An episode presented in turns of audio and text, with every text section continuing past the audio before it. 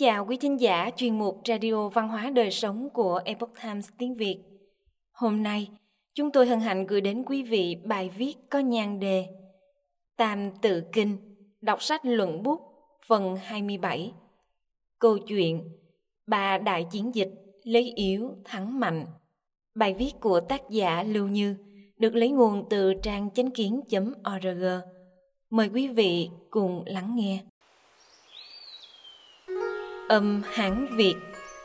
Quang Vũ Hưng Vì Đông Hán, Tự Bách Niên, Chung Ư Hiến, Ngụy Thục Ngô, Tranh Hán Đỉnh, Hiệu Tam Quốc, Hức Lượng Tấn, Tạm dịch, Quang Vũ Phục Hưng, Kiến lập Đông Hán, Qua 400 năm, Hết thời hiến đế. Nước Ngụy Thục Ngô tranh đoạt nhà Hán, Gọi là Tam Quốc, Hết thời Lượng Tấn. Dịch nghĩa tham khảo. Hán quan vũ đế lưu tú Phục hưng nhà Hán Lật đổ vương mãn Kiến lập Đông Hán. Hán triều kéo dài hơn 400 năm. Đến Hán hiến đế thì diệt vong. Những năm cuối triều Hán Nước ngụy, nước thục, nước ngô tranh đoạt lẫn nhau thiên hạ của nhà Hán. Chia thiên hạ làm ba phần. Trong lịch sử gọi là thời đại Tam Quốc Mãi cho đến khi triều tấn hưng khởi, Tam quốc bị diệt mới kết thúc cục diện phân loạn và triều tấn chia làm hai thời kỳ, Tây tấn và Đông tấn. Đọc sách luận bút Bài học này nói về giai đoạn từ lúc triều Đông Hán hưng khởi đến khi nhà Hán mạc, Tam quốc chia ba thiên hạ, sau đó kết thúc bởi triều tấn. Hạch tâm là thời Tam quốc. Tuy vậy, ai có hứng thú thì có thể nghiên cứu nhà Hán vì sao bị gián đoạn bởi vương mạng cướp ngôi, rồi lại lần nữa quật khởi, dẫn đến Hán Triều chia làm hai giai đoạn lịch sử Tây Hán và Đông Hán. Chúng ta biết rằng ở phần cuối Tam Quốc diễn nghĩa có tổng kết như sau. Phần phần thế sự vô cùng tận, thiên số mang mang bất khả đào. Tạm dịch ào ào thế sự vô cùng tận, số trời mênh mang, biết trốn đâu. Nói cách khác, cổ nhân cho rằng, lịch sử chính là do thiên thượng an bài từng hồi từng hồi. Sử gia gọi việc quật khởi của quan vũ đế là quan vũ trung hưng.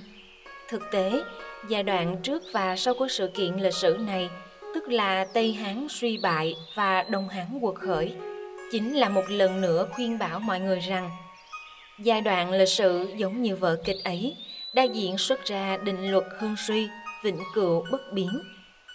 Những năm cuối nhà tây hán, vì hoàng đế hồ đồ trầm mê hưởng lạc quan lại mục nát chính trị hắc ám, dân chúng oán thắng sôi trào, vương mãn thừa cơ lợi dụng.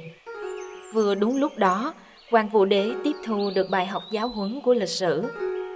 Ông nổi tiếng nhân đức tuyển người hiện tại có năng lực, quý trọng nhân sĩ, khiêm tốn tiếp thu can gián, lý đức báo oán. Thiện đại với quân địch là dòng tộc của căn thủy đế, người vốn có tư thù với ông. Vì ông quý trọng nhân mệnh, chú trọng tôn sùng nhân đức nho học, từ đó mà giành được lòng dân và phục hưng đông hán. Đến những năm cuối thời đông hán, tam quốc vân trị thiên hạ đã trình diễn một giai đoạn mà bề mặt nhìn giống như là triển hiện ra trí tuệ binh pháp thần kỳ của Gia Cát Lượng và vì các nước đấu trí đấu dũng với nhau. Kỳ thực không phải vậy. Trong lịch sử có một dự ngôn nổi tiếng gọi là Mã Tiền Khóa, miêu tả chuẩn xác các việc lớn trong lịch sử từ thời Tam Quốc cho đến ngày nay.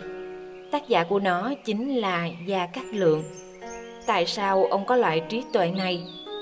Văn hóa cổ đại Trung Quốc là văn hóa bán thần. Rất nhiều người bằng lòng với số mệnh, không quan tâm hơn thua. Họ biết sâu sắc rằng lịch sử tự có an bài và quy luật phát triển của nó. Kỳ thực người tu luyện hiểu rằng loại trí tuệ này vượt xa khỏi tầng thứ con người, đạt đến cảnh giới, không ra khỏi nhà vẫn biết chuyện thiên hạ mà lão tử nói đến trong đạo đức kinh. Chuyện này nghĩa là Gia Cát Lượng biết rõ an bài lịch sử, Ông giúp Lưu Bị là tuân theo thiên ý mà làm. Người đời sau không hiểu sự lựa chọn của ông, là vì không nhìn vấn đề từ góc độ vĩ mô, đó là được thiên ý an bài và từ lịch sử quan của cổ nhân. Sách Tam Quốc diễn nghĩa đã đưa ra câu trả lời rõ ràng nhất về mục đích an bài giai đoạn lịch sử này. Tam Quốc phân quyền, hạch tâm nằm ở chỗ làm sao Lưu Bị có thể lý yếu thắng mạnh, nêu bật sự nhân đức và đạo nghĩa của ông có sức mạnh cự đại. Vậy nên tác giả đã dùng sự lý giải lịch sử độc đáo của mình để làm dàn ý cho bộ sách lịch sử đồ sộ ấy và định vị cho ý nghĩa chính của giai đoạn lịch sử này. Vì nhân loại mà diễn xuất ra nội hàm của chữ nghĩa, cho nên gọi là Tam Quốc diễn nghĩa. Đạo nhân nghĩa có thể khiến thiên hạ quy hướng, nhân tài hội tụ, hơn nữa đồng thời có thể triển hiện ra tài năng quân sự thần kỳ, lấy yếu thắng mạnh của Gia Cát Lượng. Như vậy, Gia Cát Lượng vì sao giúp Lưu Bị chinh phục thiên hạ? Trong tiền xuất sư biểu, Gia Cát Lượng có nói Thần vốn là bách tính bình dân, làm nông ở Long Trung, Nam Dương, vì để bảo toàn tính mệnh trong thời loạn thế, tuyệt không có ý truy cầu vinh hiển danh dự. Tiền đế không chê thần xuất thân thấp hèn, ngược lại lại hạ mình, liên tiếp ba lần đến nhà tranh bái phỏng, hỏi ý kiến thần về việc thiên hạ đại sự. Bởi vì thần phi thường cảm tạ, ngày đó thần liền đáp ứng vì tiên đế bôn ba mà dốc sức. Thành ngữ tam cố mau lương ba lần đến liều tranh là từ diễn biến này mà ra.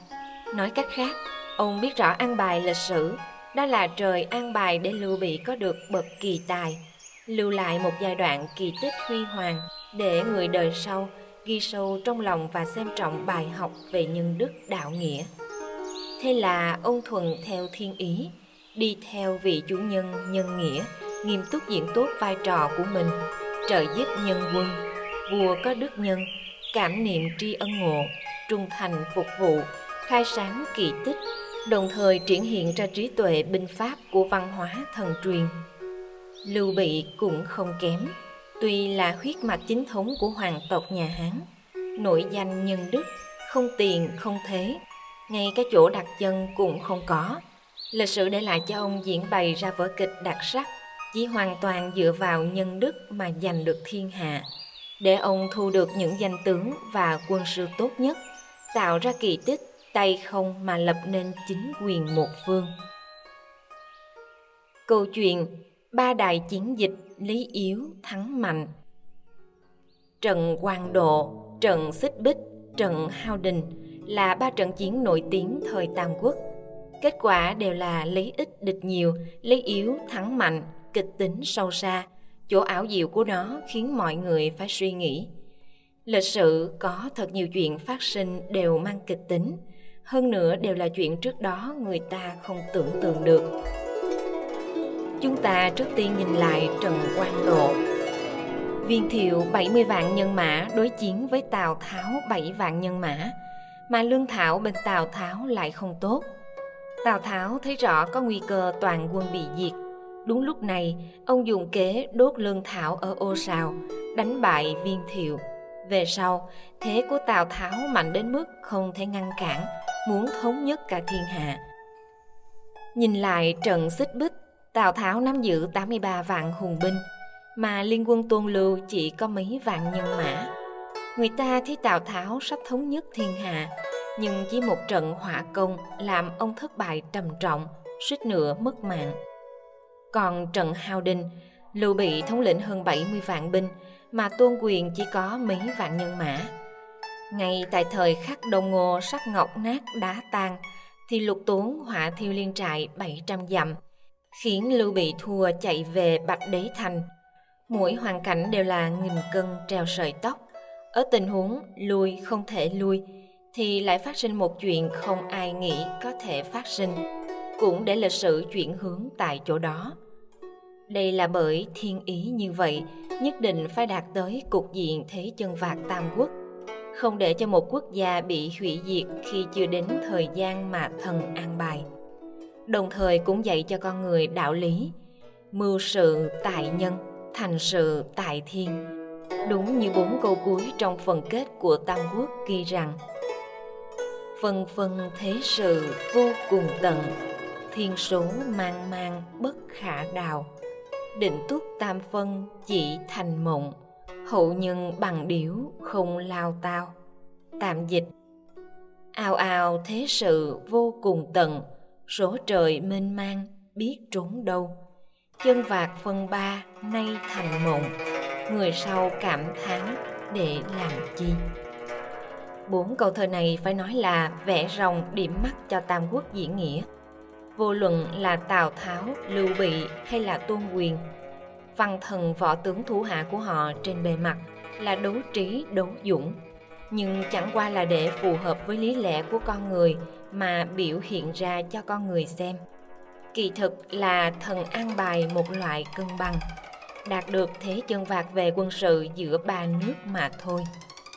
Sau khi lưu lại giai đoạn diễn xuất ra ý nghĩa văn hóa này các vị vua của tam quốc lui khỏi vũ đài, lịch sử chuyển giao đến thời đại lượng tấn. Quý thính giả thân mến, chuyên mục radio văn hóa đời sống của epoch times tiếng việt đến đây là hết. Để đọc các bài viết khác của chúng tôi, quý vị có thể truy cập vào trang web epochtimesviet com. Cảm ơn quý vị đã lắng nghe, quan tâm và đăng ký kênh. Xin chào tạm biệt và hẹn gặp lại quý vị trong chương trình lần sau. Kính chúc mọi điều bình an và tốt lành đến quý vị cùng người thân.